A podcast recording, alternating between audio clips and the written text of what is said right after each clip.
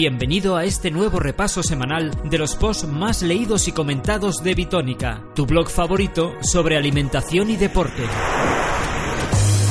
Comenzamos con una información de Delgado. En los últimos días la contaminación es un tema recurrente debido a las condiciones climatológicas y del exceso de emisiones. Esto es sabido que nos afecta directamente y que puede poner en peligro nuestra salud. Nosotros en este post nos vamos a detener en los efectos que la polución tiene en nuestra piel y en cómo podemos hacer para protegernos. Es cierto que los días en los que la contaminación es elevada no es recomendable practicar deporte al aire libre a no ser que sean en zonas verdes o bosques urbanos, pero no solo a nivel respiratorio es nefasto para nosotros, sino que además es muy malo para el perfecto estado de la piel, ya que la contaminación hace que ésta se ensucie sobremanera y los poros se obstruyan, evitando su correcta oxigenación y salud. Los principales efectos de la contaminación en la piel es la suciedad, que acabará desencadenando una deshidratación mayor, sequedad, irritación y menos luminosidad, además de dar un aspecto de piel más envejecida y ajada. Por ello es importante combatir estos efectos con cuidados adecuados para la piel, especialmente en estos momentos en los que los niveles de contaminación son altos y el riesgo aumenta. En primer lugar, es fundamental mantener la piel limpia de impurezas. Para ello es necesario limpiar la piel dos veces por la noche y por la mañana. La limpieza de la noche debe ser más intensa que la de la mañana, ya que en la de la noche eliminaremos toda la suciedad acumulada a lo largo de la jornada, mientras que en la de la mañana limpiaremos lo que se produzca por la noche, que es mucho menos. De este modo, lo que conseguiremos será eliminar las células muertas y evitar que el poro se obstruya. Esto nos ayudará no solo a eliminar la suciedad, sino que permitirá una mejor oxigenación de la piel, mejorando la circulación sanguínea y la regeneración celular, así como la correcta hidratación de las diferentes partes que la componen. Para ello es necesario utilizar jabones adecuados, así como cremas hidratantes que nos permitan no solo mantener la piel perfecta, sino que la protejan del exterior del frío y la contaminación.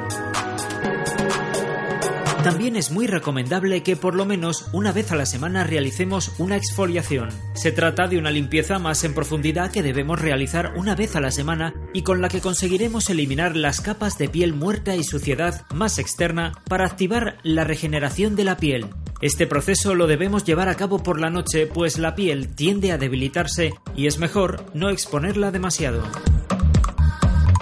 A pesar de todo, es necesario que tengamos en cuenta que la limpieza es fundamental para frenar el daño que la contaminación puede causar a nuestra piel. Por ello es importante la constancia y utilizar productos adecuados y a poder ser naturales para evitar dañar la piel y a la vez nutrirla.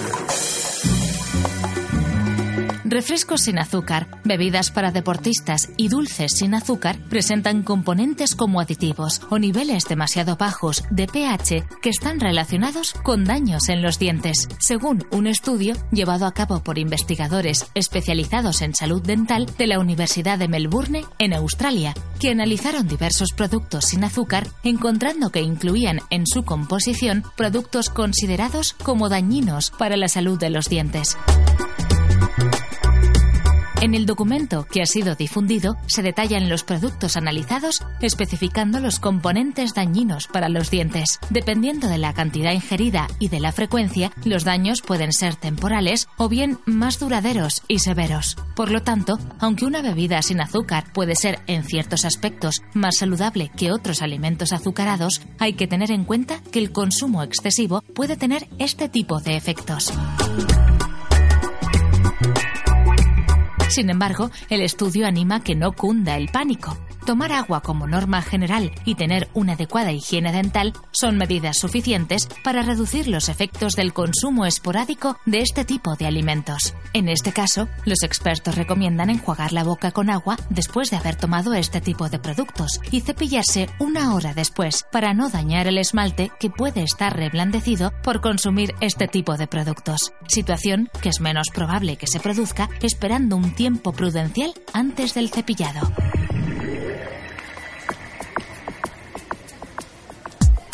Entrenar es la base de todo progreso, junto con alimentarnos de forma adecuada y descansar las horas necesarias. Los tres forman el triángulo de oro que nos llevará a conseguir nuestros objetivos. Pero no todo es entrenar, sobre todo en el tema del running. Además de correr, hay otras cosas que podemos hacer y que nos ayudarán y mucho a mejorar nuestros tiempos y a correr de forma segura.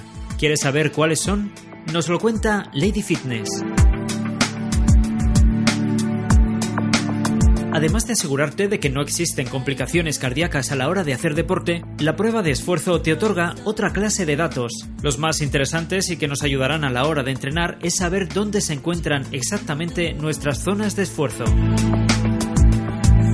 La ecuación que solemos utilizar para obtener estas zonas es aproximada, pero una prueba de esfuerzo nos da las zonas exactas entre las que se encuentran dichas zonas. De esta manera podemos asegurarnos de que nos mantenemos en las zonas correctas durante nuestros distintos tipos de entrenamiento, carrera continua, serie, sprint. Algo casi imprescindible si queremos correr de forma segura es saber cómo es nuestra pisada y cómo podemos mejorarla, tanto trabajando la técnica como con ayudas externas, como plantillas personalizadas o zapatillas específicas. Orientar nuestras rodillas hacia adelante en lugar de hacia los lados, aterrizar con la zona media del pie en lugar de con el talón o apoyar el peso del cuerpo en la zona central del pie. Dependiendo de cómo sea nuestra pisada, necesitaremos unas u otras indicaciones, pero es el podólogo tras un estudio biomecánico la persona idónea para dárnoslas. Si tenemos que corregir algún aspecto específico de nuestra pisada, si somos ultrapronadores, por ejemplo, la mejor opción es la de las plantillas personalizadas. Están hechas a la medida de nuestro pie y de nuestras necesidades, y podremos utilizarlas con cualquier zapatilla. Una vez tenemos nuestras plantillas, una zapatilla neutra nos servirá para correr de forma más eficiente y segura. Aunque no estés lesionado, si estás lesionado obviamente también, cuando salimos a correr de manera regular, sometemos al cuerpo a una gran cantidad de estrés, sobre todo a nuestro tren inferior que es el que lleva la mayor carga de trabajo. Los masajes de descarga nos facilitarán la recuperación post-entreno. Además, correr con una postura inadecuada puede provocarnos dolores lumbares, los más generalizados junto con el dolor de los trapecios. El fisioterapeuta puede ayudarnos a recuperar y darnos las pautas necesarias para que no vuelvan a aparecer. Dependiendo de la prueba que vayas a preparar, así será el entrenamiento que tengas que hacer porque no es lo mismo preparar un maratón que una carrera de 10 kilómetros. Es importante que controlemos nuestros ritmos de carrera para poder ver una mejoría en los mismos. ¿A qué ritmo haces las series y las tiradas largas? Para controlar estos factores, un buen pulsómetro o una aplicación para el móvil son la mejor opción. Todas estas cosas nos ayudan a realizar mejores entrenamientos. No son imprescindibles, pero sí muy recomendables tanto para los que están empezando a correr ahora como para aquellos que llevan ya tiempo haciéndolo. Después del veranillo de San Martín que nos ha regalado este otoño, cuesta acostumbrarse a un cambio tan brusco de clima. Por eso hoy, David Díaz Gil os cuenta algunos consejos para protegernos de esta bajada de temperaturas. Y es que los termómetros de nuestro país han bajado de manera drástica estos últimos días y es importante adquirir algunos hábitos cotidianos para que no afecte a nuestra salud, protegiéndonos por dentro y por fuera. Aunque parece un consejo de lo más simple, el salir a la calle con una indumentaria adecuada al clima es fundamental. Una vez abrigados, es importante caminar de una manera correcta. Y me explico. ¿Quién no ha ido alguna vez encorvado y con la cabeza metida entre los hombros por el frío? Creo que todos en muchísimas ocasiones. El problema es que esta posición de tensión al caminar puede provocar más problemas en nuestros músculos de los que pensamos a simple vista. Abrigarse y caminar de manera recta es importante para nuestra salud musculoesquelética. Tomar comidas o primeros platos calientes como sopas o legumbres intentando evitar extras demasiado calóricos y todos sabemos a los que me refiero puede ser un buen aliado para reconfortar nuestro cuerpo en días heladores. Si eres amante del running o de caminar al aire libre y no desistes ni aunque caigan chuzos, es importante que en jornadas frías realices un pequeño calentamiento para evitar problemas como tirones o pinzamientos causados por los cambios bruscos de temperatura a los que exponemos nuestro cuerpo. Además, llevar ropa deportiva adecuada a las temperaturas y ayudarnos de complementos como guantes y gorros ayudará a prevenir problemas a nuestras defensas. El mercado de los smartwatch no deja de crecer y por eso cada vez son más los que diseñan una versión exclusiva para el deporte como Motorola, que no solo tiene su Moto 360, sino también su Moto 360 Sport, un reloj resistente que puede seguirte al ritmo. Se trata de un reloj Android Wear con banda de silicona altamente resistente ya que tiene revestimientos UV especial que elimina la humedad, evita manchas y previene la decoloración. Cuenta con GPS integrado, es resistente al agua y al polvo. Incluye pulsómetro, giroscopio, barómetro y sensor de luz, todo lo cual permite que conozcamos la velocidad, la distancia recorrida, la frecuencia cardíaca y más datos interesantes. Además funciona con Motobody, que estima las calorías quemadas y puede enviarte mensajes para motivarte cuando más lo necesites. Su pantalla híbrida se adapta perfectamente al nivel de luz, por lo que podremos consultar nuestro reloj deportivo tanto de día como de noche sin dificultad para ver los datos que muestra. El Moto 360 Sport cumple funciones de smartwatch, por lo que en él podemos recibir notificaciones, correos electrónicos, consultar calendario, reproducir música y mucho más. Este gadget nos permite prescindir del teléfono móvil cuando salgamos a correr o practicar nuestro deporte preferido.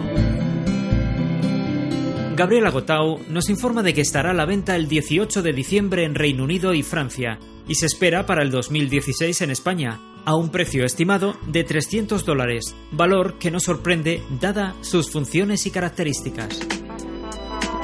Todos sabemos que la práctica regular de ejercicio físico produce grandes beneficios para la salud del organismo. Sin embargo, una revisión reciente señala que el ejercicio es la mejor medicina contra 26 enfermedades diferentes. Se seleccionaron diferentes estudios y ensayos controlados para realizar la revisión y se comprobó que el ejercicio puede ser el tratamiento primario en muchas enfermedades crónicas ya que resulta igual de eficaz que las medicinas y en algunas ocasiones más eficiente y con menos efectos secundarios. Las 26 enfermedades, cuya medicina puede ser el ejercicio adecuando la actividad a cada una de ellas, son enfermedades psiquiátricas, depresión, ansiedad, estrés y esquizofrenia, enfermedades neurológicas, demencia, enfermedad de Parkinson y esclerosis múltiple, enfermedades metabólicas, adiposidad, dislipemias, síndrome metabólico, síndrome de ovario poliquístico, diabetes tipo 1 y diabetes tipo 2. Enfermedades cardiovasculares, como la hipertensión, la enfermedad coronaria, la apoplejia cerebral, la insuficiencia cardíaca y la claudicación intermitente. Enfermedades pulmonares como la EPOC, asma y fibrosis quística, enfermedades musculoesqueléticas como la osteoporosis, artrosis, dolor de espalda y artritis reumatoidea y el cáncer.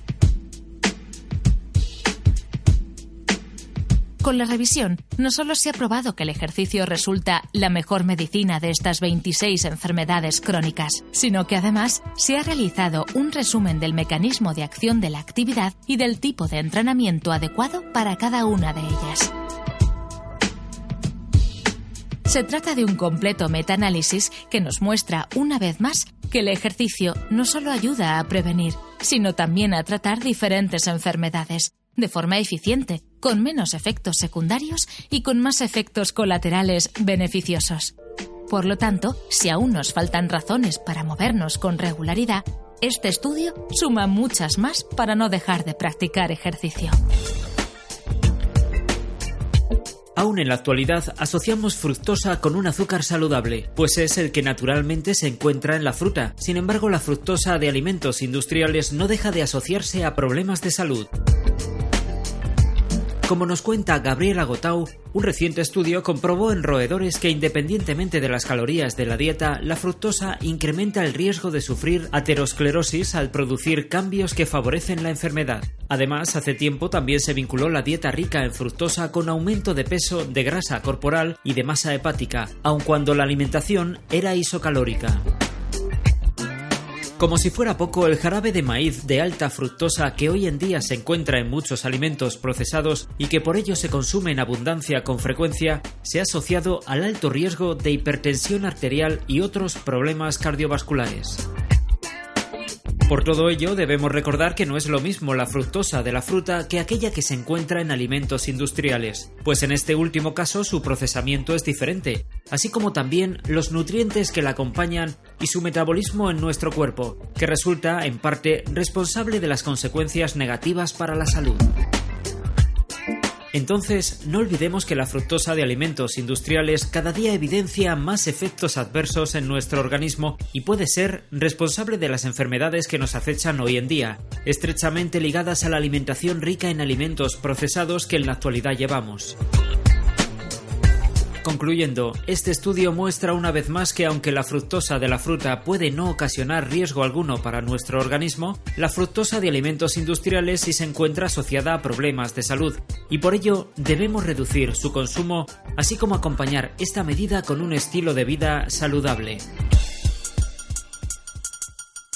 Si eres un amante de los postres, los dulces o los flanes, en concreto, Hoy, David Díaz Gil nos trae una receta muy sencilla de flan fitness rico en proteínas, adaptado a nuestras necesidades y perfecto para tomar a cualquier hora del día.